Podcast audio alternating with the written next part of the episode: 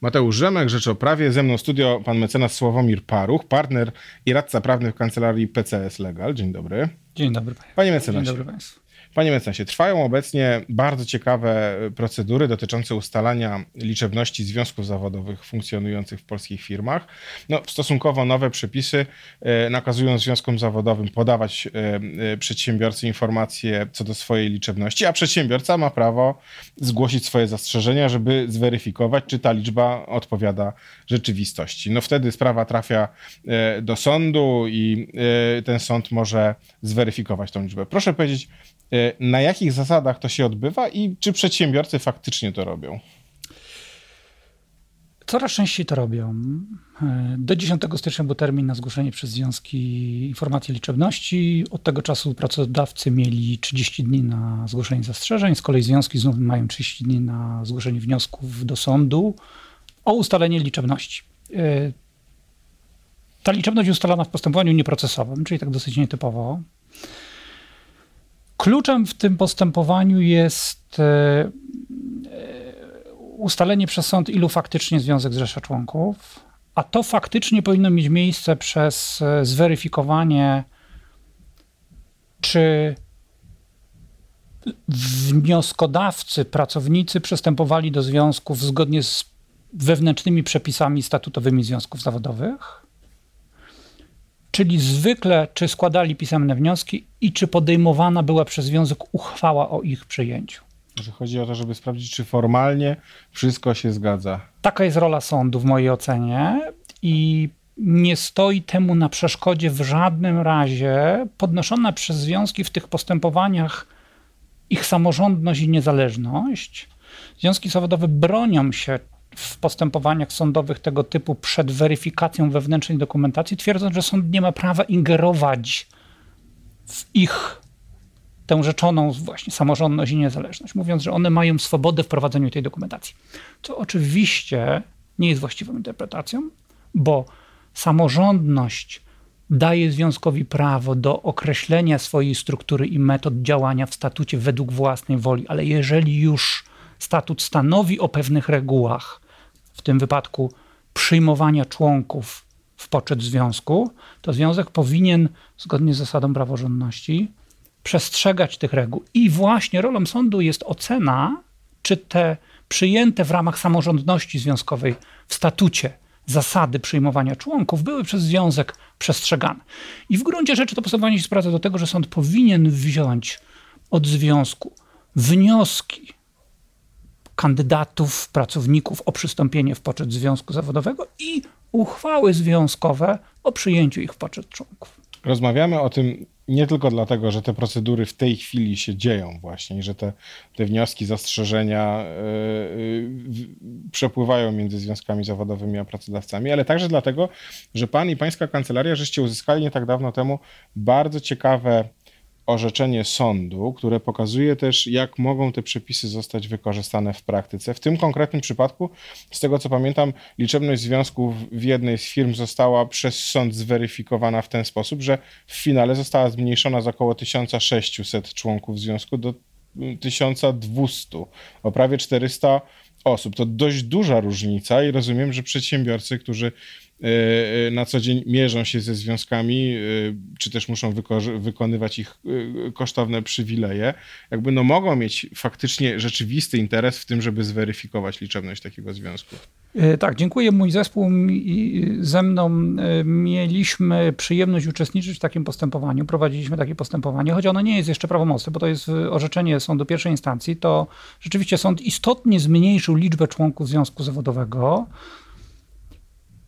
po tym właśnie zweryfikowaniu wewnętrznej dokumentacji związkowej, związku tak liczebnego, jak pan redaktor był uprzejmy wskazać, to znaczy związku y, zrzeszającego około 1500 członków, co oznaczało, że sąd w, w instrukcyjnym terminie 60 dni przejrzał kilkadziesiąt w gruncie rzeczy, czy kilkanaście segregatorów wewnętrznej dokumentacji związkowej, mimo tego, że związek na początku bronił się bardzo przed tym. I tak jak to zresztą jest w wielu podobnych postępowaniach, o których mi wiadomo, związek dążył do tego, żeby sąd ograniczył się jedynie do porównania deklaracji złożonej przez związek zawodowy, czyli w gruncie rzeczy listy nazwisk związkowców, porównania tej listy z listą pracowników, którą związek, e, o której przedstawienie związek przez pracodawcę wnioskował.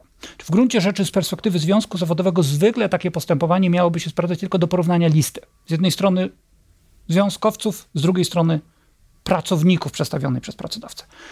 Z naszej perspektywy byłoby to absolutnie nieprawidłowe, wręcz przeciwnie, sankcjonowałoby to wieloletnie często uchybienia i prowadziłoby do usankcjonowania stanu deklarowanego przez związek, nie mającego nic wspólnego z, ze stanem prawnym, to znaczy ze stanem, który odpowiada rzeczywiście faktycznej liczbie pracowników, którzy zgodnie z wnioskami i uchwałami o ich przyjęciu są członkami związku zawodowego. Znaczy, no, ten, ten przypadek pokazuje, że ta weryfikacja jak najbardziej przynosi efekt w postaci zmniejszenia tego związku o kilko, kilkuset ja by, członków. No i wychodzi na... urealnieniu tej liczby i, i, i zresztą po to były wprowadzane te przepisy po wieloletniej dyskusji, bo, bo tajemnicą Poliszynela było, że deklarowane przez związki zawodowe liczby członków są dalekie od rzeczywistości, różnią się od rzeczywistości, mówiąc eufemistycznie, i nie było takiego instytucjonalnego sposobu zweryfikowania tej liczby. Można było w poszczególnych przypadkach indywidualnych weryfikować, czy dany pracownik był członkiem, czy nie, ale nie jako przy okazji, na przykład przy postępowaniu dotyczącym zwolnienia takiej osoby. Nie było takiego właśnie trybu, który by pozwalał Systemowo. Systemowo, mhm. ogólnie, co do całej populacji danego związku zawodowego zweryfikować liczebność. Te przepisy od zeszłego roku obowiązują. Minął rok z nawiązką, a od kiedy one zostały wprowadzone w życie. A skąd się biorą te rozbieżności? Czy to jest jakaś niedokładność tego związku zawodowego, czy jakieś błędy formalne? No jednak tutaj dość znaczna była różnica. No i pytanie o to, jak to było w tej sprawie, czy jak to w ogóle bywa w praktyce? Mm, no to oczywiście zależy od przypadku. Myślę, że często to są przypadki niestaranności w prowadzeniu dokumentacji. Często to są przypadki nieprawidłowego stosowania statutu, czy po prostu no, ignorowania przepisów statutowych i zakładania, że członkiem jest de facto każdy, kto deklaruje werbalnie choćby taką przynależność i przychodzi na zebrania związkowe. Czyli no, jest to dalekie od tego, e, jakie wymogi statut przyjęty przez sam związek zawodowy stawia do tego, żeby daną osobę uznać za członka związku zawodowego. A skończywszy na skrajnych przypadkach, w których związki zawodowe być może celowo wprowadzają pracodawcę w błąd co do swojej liczebności, bo przecież od tej deklarowanej liczebności zależą istotne przywileje, w szczególności zwolnienie z obowiązku świadczenia pracy z zachowaniem prawa do wynagrodzenia, czy też y, liczba osób objętych szczególną ochroną przed zwolnieniem. No to już kiedyś było wyliczane, ile te, te przywileje związków zawodowych kosztują, no ale do tej pory nie zostały one ograniczone. No dobrze, ale panie mecenasie, jakby rozumiem, że sprawa e, e, jest prosta, jeżeli na przykład statut związku mówi, że do przyjęcia kogoś w poczet związkowców potrzebna jest i uchwała, i pisemne też jakby potwierdzenie tego faktu. I jeżeli takiego dokumentu nie ma, no to on formalnie nie może, taka osoba, taki pracownik nie może zostać uznany za pracownika. Ale co w sytuacji, jeżeli te informacje, e, no tak powiedzmy to kolokwialnie, są wyssane z palca? Czy w takiej sytuacji pracodawca mógłby jakieś konsekwencje wyciągać w stosunku do czy to zarządu, czy jakichś osób y, y, wypełniających tą informację o liczebności związku, no biorąc pod uwagę, że to nie jest y, taki, znaczy, że od tej informacji zależą konkretne przywileje, konkretne wydatki, niemałe e, pracodawcy i idą za tym przecież też pieniądze. E, tak, chociaż e, takie orzeczenie ma co do zasady skutek na przyszłość, to jeżeli e, w konkretnym przypadku okaże się, że związek przedstawiał nieprawdziwą informację świadomie, to uważam, że pracodawca ma prawo rozważyć podjęcie środków prawnych, w szczególności. Ma prawo domagać się zwrotu bezpodstawnie pobranego wynagrodzenia, jeżeli takie wypłacał osobie, która bez podstawy była zwolniona z obowiązku świadczenia pracy w oparciu o zawyżoną liczbę o, o, za, o deklarowaną zawyżoną liczbę członków związku zawodowego. Może też się okazać, że jeżeli ta liczba była za wysoka i zbyt duża liczba pracowników była przez związek zadeklarowana jako szczególnie chroniona, no to może się okazać, że takiej szczególnej ochrony nie było. Może się okazać wówczas, na przykład dobór do zwolnienia w wyniku honorowania takiej szczególnej ochrony był dokonany wadliwie i może się okazać, że to będzie miało też dalej idące konsekwencje prawne. Czyli to takie domino, które, y, które jak już ruszy, to może mieć daleko idące. Może mieć daleko idące konsekwencje i związki zawodowe, jak i pracodawcy oczywiście powinni być tego świadomi, bo, no bo to jest taki, taki rzeczywiście pierwszy klocek domina, który, no jeżeli się okaże, że zostanie wprawiony w ruch, to no to kolejne klocki mogą odpowiednio reagować. A czy potrzebne jest do tego, znaczy czy wystarczy samo takie orzeczenie sądu pracy, czy potrzebna by była jakaś interwencja prokuratora, wszczęcie postępowania karnego, no bo, no bo w sumie mogłyby się tutaj pojawić zarzuty już konkretnie karne, no fałszerstwa takiej listy, czy oszustwa w podawaniu takiej informacji. Ja wiem, że to poważne już są Myśl, znacznie Tak, myślę, że niewykluczone jest, że w szczególnych sytuacjach e, tego typu czyny mogły stanowi, mogłyby stanowić znamiona przestępstw, chociaż niezależnie od tego to pracodawca może własnymi działaniami inicjować e, na przykład e, powództwo cywilne o zwrot bezpodstawnie pobranego wynagrodzenia właśnie przez członka związku zawodowego, który był zwolniony z obowiązku świadczenia pracy na podstawie takiej zawyżonej liczby, jeżeli wiedział o tym, że ta liczba jest zawyżona, bo na przykład jako przewodniczący związku podpisywał taką zawyżoną liczbę, jedno, wiedząc jednocześnie, że nie zrzesza w ramach swojej organizacji tak, takiej liczby pracowników, którą deklaruje pracodawca. No ale rozumiem, że tu niezbędne jest jednak udowodnienie tej winy konkretnie osoby i to jeszcze do tego umyślne, no to dość trudne może być zadanie.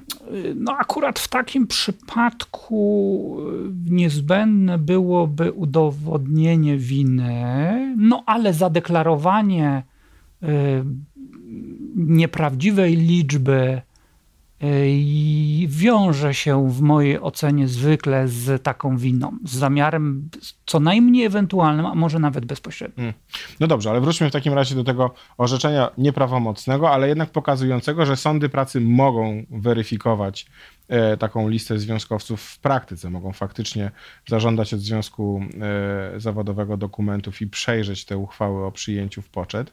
E, ale to może też y, ten wyrok. Mogą i, powinny, mogą i powinny, mimo że mają na to termin instrukcyjny tylko 60 dni. Okej, okay, no ale chodzi mi o to, że ten, to jest jeden wyrok, przynajmniej taki, Orzeczenie. o którym wiemy. To jest postanowienie, bo to nie Orzeczenie w takim razie sądu, o którym wiemy. Ale pytanie, czy, czy pozostałe sądy, rozumiem, że z perspektywy pracodawców powinny pójść w tą stronę, ale niekoniecznie, no nie muszą, bo orzeczenie w takiej jednostkowej sprawie nie musi przecież stanowić jakby jakiegoś początka trendu, za którym pójdą pozostałe sądy. Oczywiście, że nie musi, choć myślę, że powinno. Myślę, że to jest nie tylko w interesie pracodawców, myślę, że to jest też w interesie związków zawodowych, bo te zastrzeżenia mogą również składać konkurencyjne Inne. związki zawodowe, które zresztą współuczestniczą później w takim postępowaniu i sobie wzajemnie na ręce patrzą.